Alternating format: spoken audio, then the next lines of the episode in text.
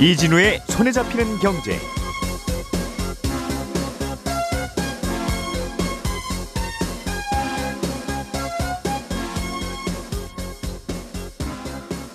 안녕하십니까 이진우입니다. 한국은행 총재가 하는 일 중에 하나가 물론 총재 혼자서 결정하는 건 아닙니다만 우리나라의 기준금리를 올리거나 내리면서 통화 정책을 운전하는 일입니다. 그래서 새로 한국은행 총재가 될 후보자의 생각을 시장은 매우 궁금해하고 있는데요. 어제 있었던 한국은행 총재 인사청문회장에서 이창용 신임 한국은행 총재 후보자의 발언 몇 가지가 눈길을 끌었습니다. 잠시 후 이 내용 자세하게 전해드리겠고요. 나라 밖에서는 세계에서 가장 유명한 소셜 미디어 기업 트위터가 많은 관심을 받고 있습니다. 테슬라 최고 경영자인 일론 머스크가 트위터를 인수하겠다고 발표한 후에 트위터 이사회와 전면전을 벌이고 있기도 하고 최근에는 대형 투자은행들도 인수전에 참가하겠다는 의사를 내비치기도 하면서 주가 변동폭이 커지고 있습니다. 최근 트위터에서 벌어지는 일들 정리해 보겠습니다. 옥수수 가격이 많이 오르면서 물가를 끌어올리고 있다는 소식 그리고 자동차를 만드는 데 필요한 강판 가격도 오를 것 같다는 소식 간단하게 또 챙겨 들어보겠습니다. 4월 20일 수요일 손에 잡히는 경제 바로 시작합니다. 오늘의 뉴스를 프로파일링 합니다. 평일 저녁 6시 5분 표창원의 뉴스 하이킥.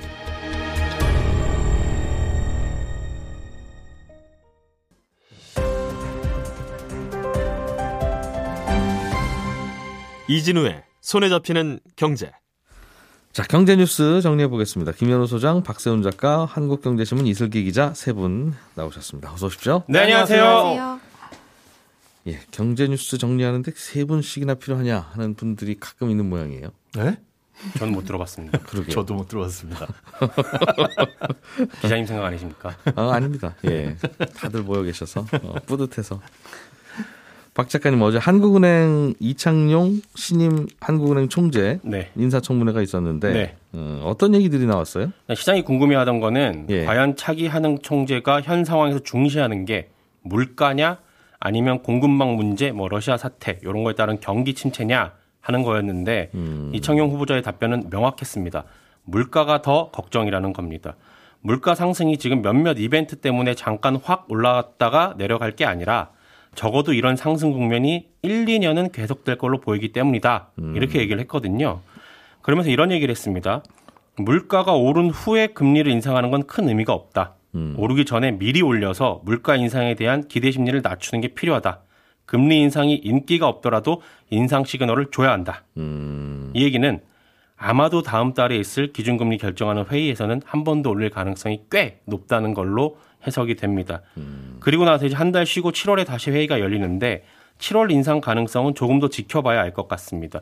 왜냐하면 어제 우리나라가 지금 물가도 걱정이지만 경제 성장도 동시에 고려를 해야 하기 때문에 네. 금리 올리는 속도는 적절히 조정하겠다. 이렇게 얘기를 했거든요.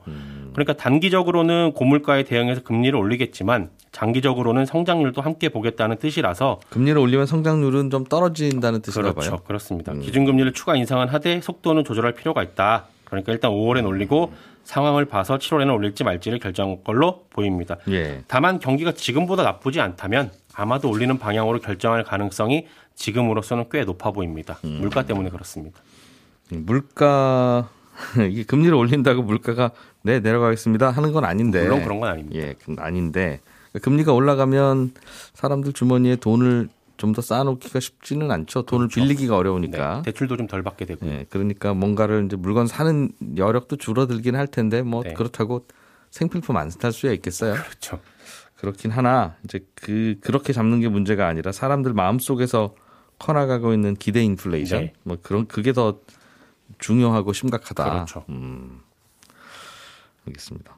그런데 그런데 이게 그럼 금리를 올린다는 건 시중에 돈 풀리는 속도를 좀 줄인다는 거고, 네. 뭐 가능하면 돈이 좀 안 풀리게 해주면 좋겠다는 거고 생각이. 그렇습니다. 그런데 지금 한쪽에서는 새 정부가 대출을 완화하겠다고 하지 않습니까? 그렇죠. 그동안 대출을 너무 조여놔서 불편하다. 네. 그리고 자영업자들도 그동안 고통을 많이 당했는데 이것도 좀 도와야 된다면 그분들에게도 돈을 뿌려야 되는 거고 그렇습니다. 추경하겠다고 하고 있죠. 시중에 모여있던 돈을 가져와서 그분들한테 뿌리는 거니까 네. 이게 뭐 통화량이 많이 늘어나는 건 아닙니다만 어쨌든 돈이 그렇게 뿌리면 또 물가를 올리겠죠. 네, 풀리는 효과는 있죠. 그러면 한국은행의 통화 정책하고 네. 정부의 이런저런 굵직한 계획 정책하고는 방향이 아주 틀리는 더 거니까 엇갈리게 되는 겁니다. 이래도 괜찮나 이런 생각도 드네요. 그래서 관련해서 어제 안 그래도 그 청문회에서도 그런 질문이 나왔었는데 네, 좀 답변이 좀 원론적이었습니다. 일단 추경 관련해서는 정부가 추경 예산을 어느 정도로 편성을 하는지를 봐야 알 것 같고 예. 만약에 그 추경 예산 규모가 한국은행이 생각할 때 물가에 영향을 줄 정도로 많을 경우는 당국과 얘기를 해서 조율을 하겠다 이렇게 답변했습니다. 좀 두루뭉술한 답변이긴 하죠. 그리고 대출 규제 완화에 대해서는 새 정부의 방향성엔 동의를 한다. 하지만 규모나 속도는 조절할 필요가 있다. 네. LTV나 뭐 DSR이나 재개발 규제를 한 번에 풀어버리면 그게 또 돌고 돌아서 물가에 영향을 주기 때문이다라고 예. 답을 하면서 예. 다만 주택담보 인정 비율, 그러니까 LTV 규제 완화에 대해서는 생애 첫 구- 주택 구매자의 한정에서는 음, 한정에서만 풀어주는 있다. 게 바람직하다. 음. 이런 견해를 밝히기도 했습니다. 이해는 되고 이제 적절한 선을 찾겠다는 건데 네, 현실적으로 가다 보면 최근 1년 2년 사이에 집값을 올린 주체 내지는 마음이 급한 주체는 무주택자잖아요. 네. 근데 그분들 중에는 이제 대출을 안 해주니까 이 가격에 어떻게 돈을 집을 사냐? 그렇습니다. 하는 분들이 잔- 많이 모여 있고 불만이 많은데 네, 그분들 때문에 그래요. 그럼 뭐 처음에 집 사는 분들은 대출 좀 더 해드리겠습니다. 네, 라는 건데 네, 그분들한테만 한정해서 주면 대부분 집 살려는 분들이 그런 분들이라서 네. 그럼 집값 어떻게 할 거냐라고 네. 하면 그냥 잘 하겠습니다 정도가 되고 있는 것 같아서 음, 고민이죠. 뭐 전 세계가 다 고민이긴 한데. 그렇습니다. 아 그리고 한 가지 더 말씀 예. 전해드리면 한미 금리 역전 가능성에 대해서 이제 우려의 목소리가 높은데 미국이 여기- 금리 더 빨리 올릴지도 모르니까. 네. 예. 거기에 대해서 답변을 하긴 했습니다. 그럴 가능성도 있지만 감내를 해야 된다. 음. 금리 역전으로 단기간은 환율이 오를 수도 있겠으나 일단 국내 상황부터 챙기는 게 우선이다. 예. 그러니까 물가부터 잡는 게 가장 시급하다라는 음. 거 어제 또한번 강조를 했습니다. 근데 그렇게 해서 자금이 빠져나가면 네. 빠져나가면 수입 물가가 오르죠. 그렇죠. 환율이 올라간다는 건 1달러가 1,200원 하다 1,300원 한다는 뜻이니까 네. 1달러짜리 수입해 오면 원가가 1,300원으로 오르는 거잖아요. 그렇죠. 참 이게 음, 좀 쉽지가 않다라는 생각을. 아무튼 네. 음, 그래서 되게 좋은 질문과 답변이 오갔네요. 그래도 답변은 잘은 아, 모르겠습니다. 많은 많은 것 중에 좋은 것만 뽑아 오셨군요. 음, 궁금한 감사하겠습니다. 것만. 네. 자, 고맙습니다. 나수지 기자님 최근에 일 아, 아 이슬기 기자님이시군요. 이슬기 기자님 최근에 일론 머스크가 트위터를 인수하겠다고 해서 이슈인데 이게 어, 트위터 주주들한테 주, 주식을 공개 매수하겠다는 네. 그런 발표였던 것 같아요. 네, 네. 그러면 팔면 되는데 좀 그 다음부터 뭔가 문제가 또 있나 봅니다. 네, 아무래도 이제 테슬, 아, 머슬, 머스크가 지금 세계 최고 부자이기는 하지만 예. 그 돈의 대부분이 테슬라나 스페이스X 주식 같은 게 대부분이거든요. 음.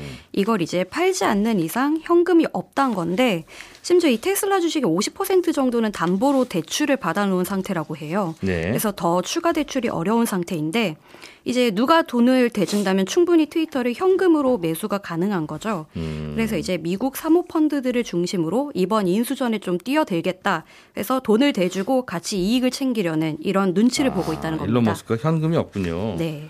그래도 생애 첫 인수인데 LTV 한 80%까지 좀 대출을 해주지 여기도.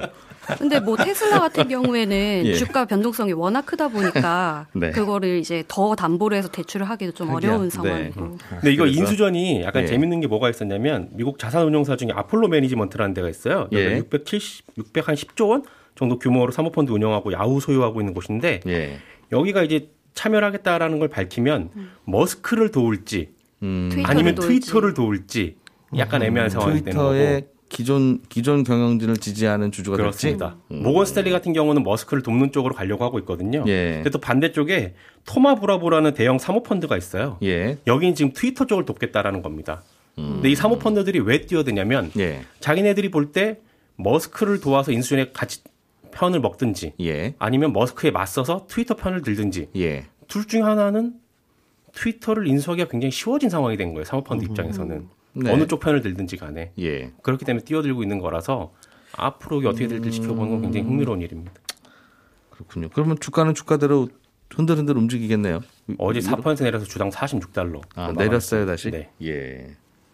일론 머스크의 발언이 재밌는 게 이분 발언은 항상 웬만하면 재밌습니다만 트위터를 인수하게 되면 이사회 연봉을 0으로 하겠다. 네. 이런 이런 식의 이사회 입장에서 보면 협박. 네, 그렇죠. 어 그랬어요. 왜 왜 이유가 뭡니까 이렇게? 뭐 일단은 이사회 연봉도 비용이지 않습니까? 네. 그러니까 뭐 비용을 줄이면은 당연히 회사 경영에 조금 더 도움이 되는 것도 아무래도 있겠죠. 음. 근데 뭐 사람들은 트위터 이사회가 최근에 poison pill이라는 거를 발동을 했어요. 예. 그래서 일론 머스크가 이거에 대해서 굉장히 불쾌하게 여기면서 보복을 한 것이 아니냐 이런 얘기가 있습니다. 음, 그게 뭔데요? poison pill? 이제 poison pill이라는 것은 이제 기존 주주들한테 우리 새 주식 발행할 건데 너네한테 좀 싸게 해줄게 음, 사줄래? 뭐 예. 살래? 이렇게 하는 건데요. 예를 들어 지금 일론이 만약에 트위터 100주가 총 있다고 해서 그 중에 10주를 갖고 있었다고 가정을 했대. 시장에서 사서. 네, 예. 그러면은 일론의 지분율은 10%가 되잖아요. 네. 근데 나머지 90주를 가진 주주들한테 우리 좀 싸게 주식을 팔 테니까 너네들이 음. 하나씩 사줘라고 얘기하면은 90주를 가진 주주들이 180주를 가지게 되는 걸로 되겠죠. 그러면 일론 미- 일론의 지분율은 이제 100주 중에 10주가 아니라 280주 중에 10주가 되니까 지분율이 10%에서 3.6%로 줄어들게 되는 겁니다. 일론 머스크를 제외한 다른 주주들 대상으로 주식 세일을 하는 거네요. 네, 그렇습니다. 음, 박인 세일을. 네. 그러니까 음. 일론의 지분율을 결론적으로 낮출 수가 있고 예. 경영권을 방어할 수가 있게 된다는 겁니다. 음. 이또 포이즌 필이 한국말로 직역을 하면 독약이잖아요. 예. 사실 이게 이사회 입장에서도 좋을 게 없어요. 이사회 입장에서도 더 돈을 주고 사지 않는 한 자신의 주식 지분율도 떨어지는 효과가 있거든요. 음. 예.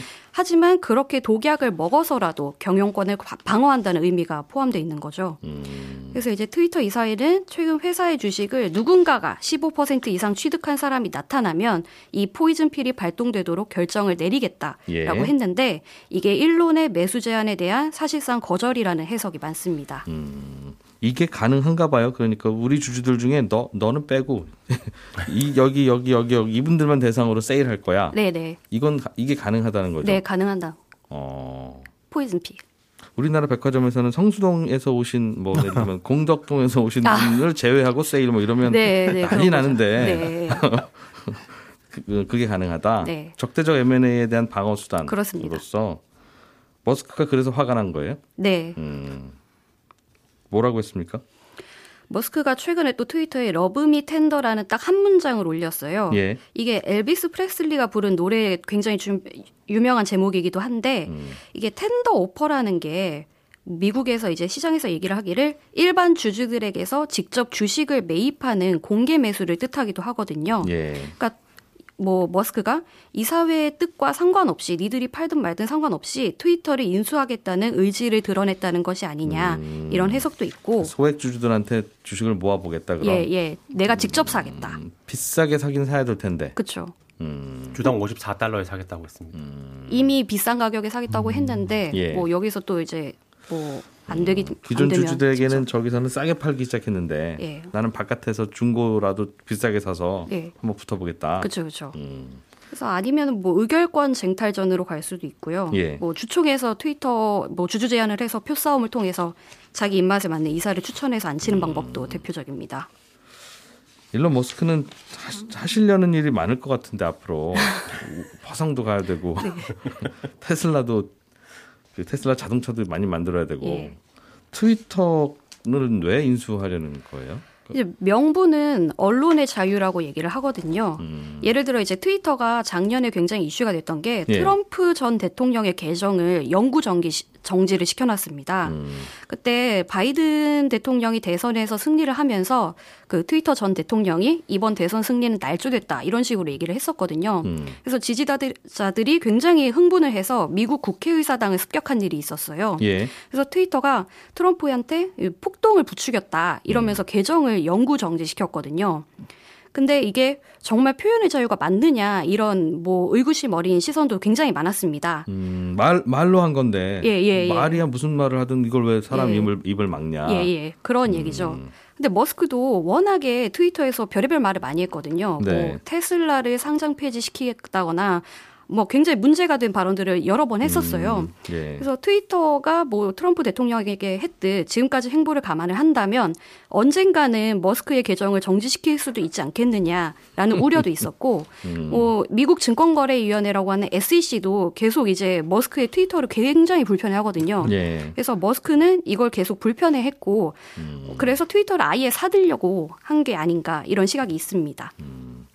어떤 발언이 법적으로 문제가 될 수도 있고 다른 사람에게 피해를 줄 수도 있는데 네. 그건 그거대로 뭐 소송을 하든 고발을 하든 네. 뭐 배상 보상을 받으면 되는 거고 네. 입 자체를 막는 건 아니다. 예, 예, 음. 그런 거죠. 그래서 자꾸 그러려고 하니까 내가 그냥 인수해 버려야 되겠다. 네. 적어도 트위터 안에서는 네. 내가 하지 말라면 안 막는 거지. 뭐. 예. 저는 이거 조금 다른 해석을 하는데 네. 미국은 부자들이 되면 네. 방송국을 좀 인수하려는 성향들이 있어요. 네, 그런 얘기도 있더라고요. 우리나라도 그래요. 뭐 그런 것도 예. 요즘, 요즘 신문사 인수하는 그 아, 그렇죠. 재벌 기업들 많습니다. 예. 트위, 아니 머스크는 아예 네. 트위터라는 그냥 플랫폼을 인수해가지고 그런 식으로 욕심을 채우려는 게 아닌가. 왜냐하면 트위터 팔로워가 한 8천만 명 되거든요. 네. 우리나라 인구보다 많잖아요. 예. 영향이 굉장히 큽니다. 방송국 인수하는 것보다 트위터를 인수하는 게 오히려 뉴미디어 시대에 낫다라고 생각을 한 게 아닌가. 음. 그런 생각도 한번 해봤습니다. 사람은 돈이 많이 들어오면 이제 자기 영향력 내지는 그런 거 키우고 싶어 네. 한다. 본능적으로. 그렇습니다. 알겠습니다. 하여튼 돈이 많다는 건 좋은 거구나. 다양한 걸 해볼 수 있구나라는 걸또 느끼게 됐네요. 예. 김현우 소장님, 네. 옥수수 가격이 올라서 물가가 오르고 있다. 네. 어, 이걸 콘플레이션이라고 부릅니까? 네, 그렇습니다. 예. 예, 옥수수 비롯해서 여러 농산물 가격이 오른 게 2020년 하반기부터 어, 이미 상승세 보였는데 최근 뭐 가격이 급등한 건 역시나 우크라이나 사태 때문입니다. 우크라이나는 주로 옥수수, 밀, 보리를 수출을 하는데 그 중에서 옥수수가 이제 우크라이나의 1위 이 수출 음. 농산물이에요. 네. 세계 옥수수 수출량의 거의 14%를 차지하고 있는데 예. 이 옥수수를 누가 수입해 가냐? 전 세계에서 골고루 수입은 해 가지만 가장 많이 수입해 나가는 나라가 중국. 이게 20%고요. 예. 나머지가 뭐 네덜란드, 스페인, 이집트 등등등인데 네. 아, 그럼 중국은 옥수수 소비가 어떠냐 상황을 보니까 옥수수 소비량은 점점 늘고 있습니다. 왜요? 특히나 사료용 소비량이 올해 더 늘 것으로 보- 보고 있는데 돼지를 많이 기르는가 보군요, 중국이. 네, 그렇습니다. 2018년에 아프리카 돼지열병이 중국에서 유행을 했잖아요. 네. 그때 사육 도수가 20%가 감소했습니다. 음. 그런데 올해는 그게 이제 정상화 될 것으로 보이고 있거든요. 네. 2017년 수준으로 늘어날 것이고 또 돼지 이외에도 지금 축산업이 점점 발전을 하면서 사료 소비량이 빠르게 늘고 있는 것으로 파악이 되고 있습니다. 원래 사람은 돈좀 생기기 시작하면 고기를 점점 많이 먹죠. 그렇죠. 이분들뿐만 아니라 우리도 그렇고. 예. 그러다 보니까 뭐 사료는 옥수수 말고도 뭐 밀, 쌀, 뭐 수수하고 보리처럼 대체할 곡물이 있기는 한데 네. 이 곡물 가격도 지금 많이 올라서 옥수수 가격 급등을 피하기는 어려울 것 같고요. 음. 아, 또 이런 상황을 인식하고 중국 자체 내에서도 생산량을 늘리기 위한 정책을 계속 펼치기는 했었습니다. 그런데 예. 그 생산량이 늘더라도 수입 달리는 물량을 충당할 정도로 혹은 남는 걸 수출할 정도로 여유가 있지는 않아요. 음. 그러니까 중국이 우크라이나로부터 수입하는 옥수수가 연간 500만 톤 정도가 되는데 예. 여기에 이제 지장이 없다라고 가정을 하더라도 수출할 수 있는 물량은 계산상으로 한 2만 톤에서 3만 톤밖에 안 나옵니다.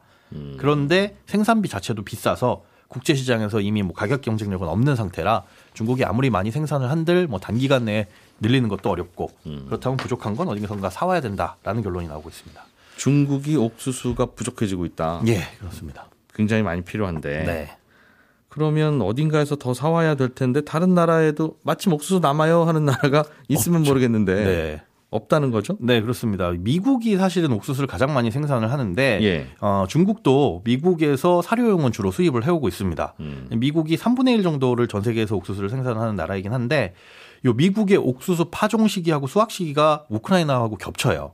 그러니까 4월에서 5월 정도에 파종을 해서 9월에서 11월까지 수확을 하는데 그럼 딱 맞네요. 딱 됐네요. 딱 떨어집니다. 우크라이나에서 안 나오는 옥수수 미국이 좀 더 기르면 되니까. 음, 그런데 문제는 예. 옥수수를 생산하는 중부 지방이 작년부터 가뭄에 시달리고 있어서 여기 생산량이 문제가 생기고 있거든요.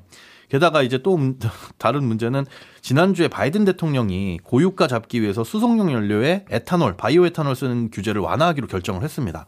그러니까 미국은 경유하고 휘발유에 평소에는 15%의 에탄올을 섞어서 쓰다가 네. 날씨가 더워지는 6월에서 9월까지는 이 환경 문제 때문에 요 넉 달 동안은 10%까지만 섞어 쓰도록 규제를 하고 있어요. 이걸 많이 섞으면 좀 오염이 더 심해지는 모양이죠. 날씨가 뜨거워지면 뭐 오존이 발생해서 환경 오염, 스모그 뭐 이런 것들이 발생을 한다고 합니다. 근데 바이오 에탄올을 옥수수로 만듭니까? 맞습니다. 그런데 아. 고유가로 인해서 사람들이 지금 뭐 물가, 뭐 기름값 오르는 거를 굉장히 안 좋아하다 보니까 이 예. 규제를 한시적으로 해제를 하는데 해제해봐야 갤런당 한 10센트 정도 떨어진다고 해요. 그러니까 실제 어, 효과 있기는 하지만은 그게 큰 효과는 아닌데 이렇게 하는 이유는 아, 이제 이 중간 선거 앞두고 이 아이오와주에서 주로 옥수수를 생산하는데 여기에 표심을 얻기 위한 거 아니냐. 그러니까 사실 바이오에탄올의 증가로 인해서 어, 결정 이 생산되는 옥수수들의 가격이 향상될 수 있어서 뭐 농가 소득 향상을 위해서 바이오에탄올 쓰겠다라고 처음에도 얘기한 부분이 있었거든요. 그 주유소에서 옥수수유를 섞어서 좀 팔아도 되는, 되는 쪽으로. 네네.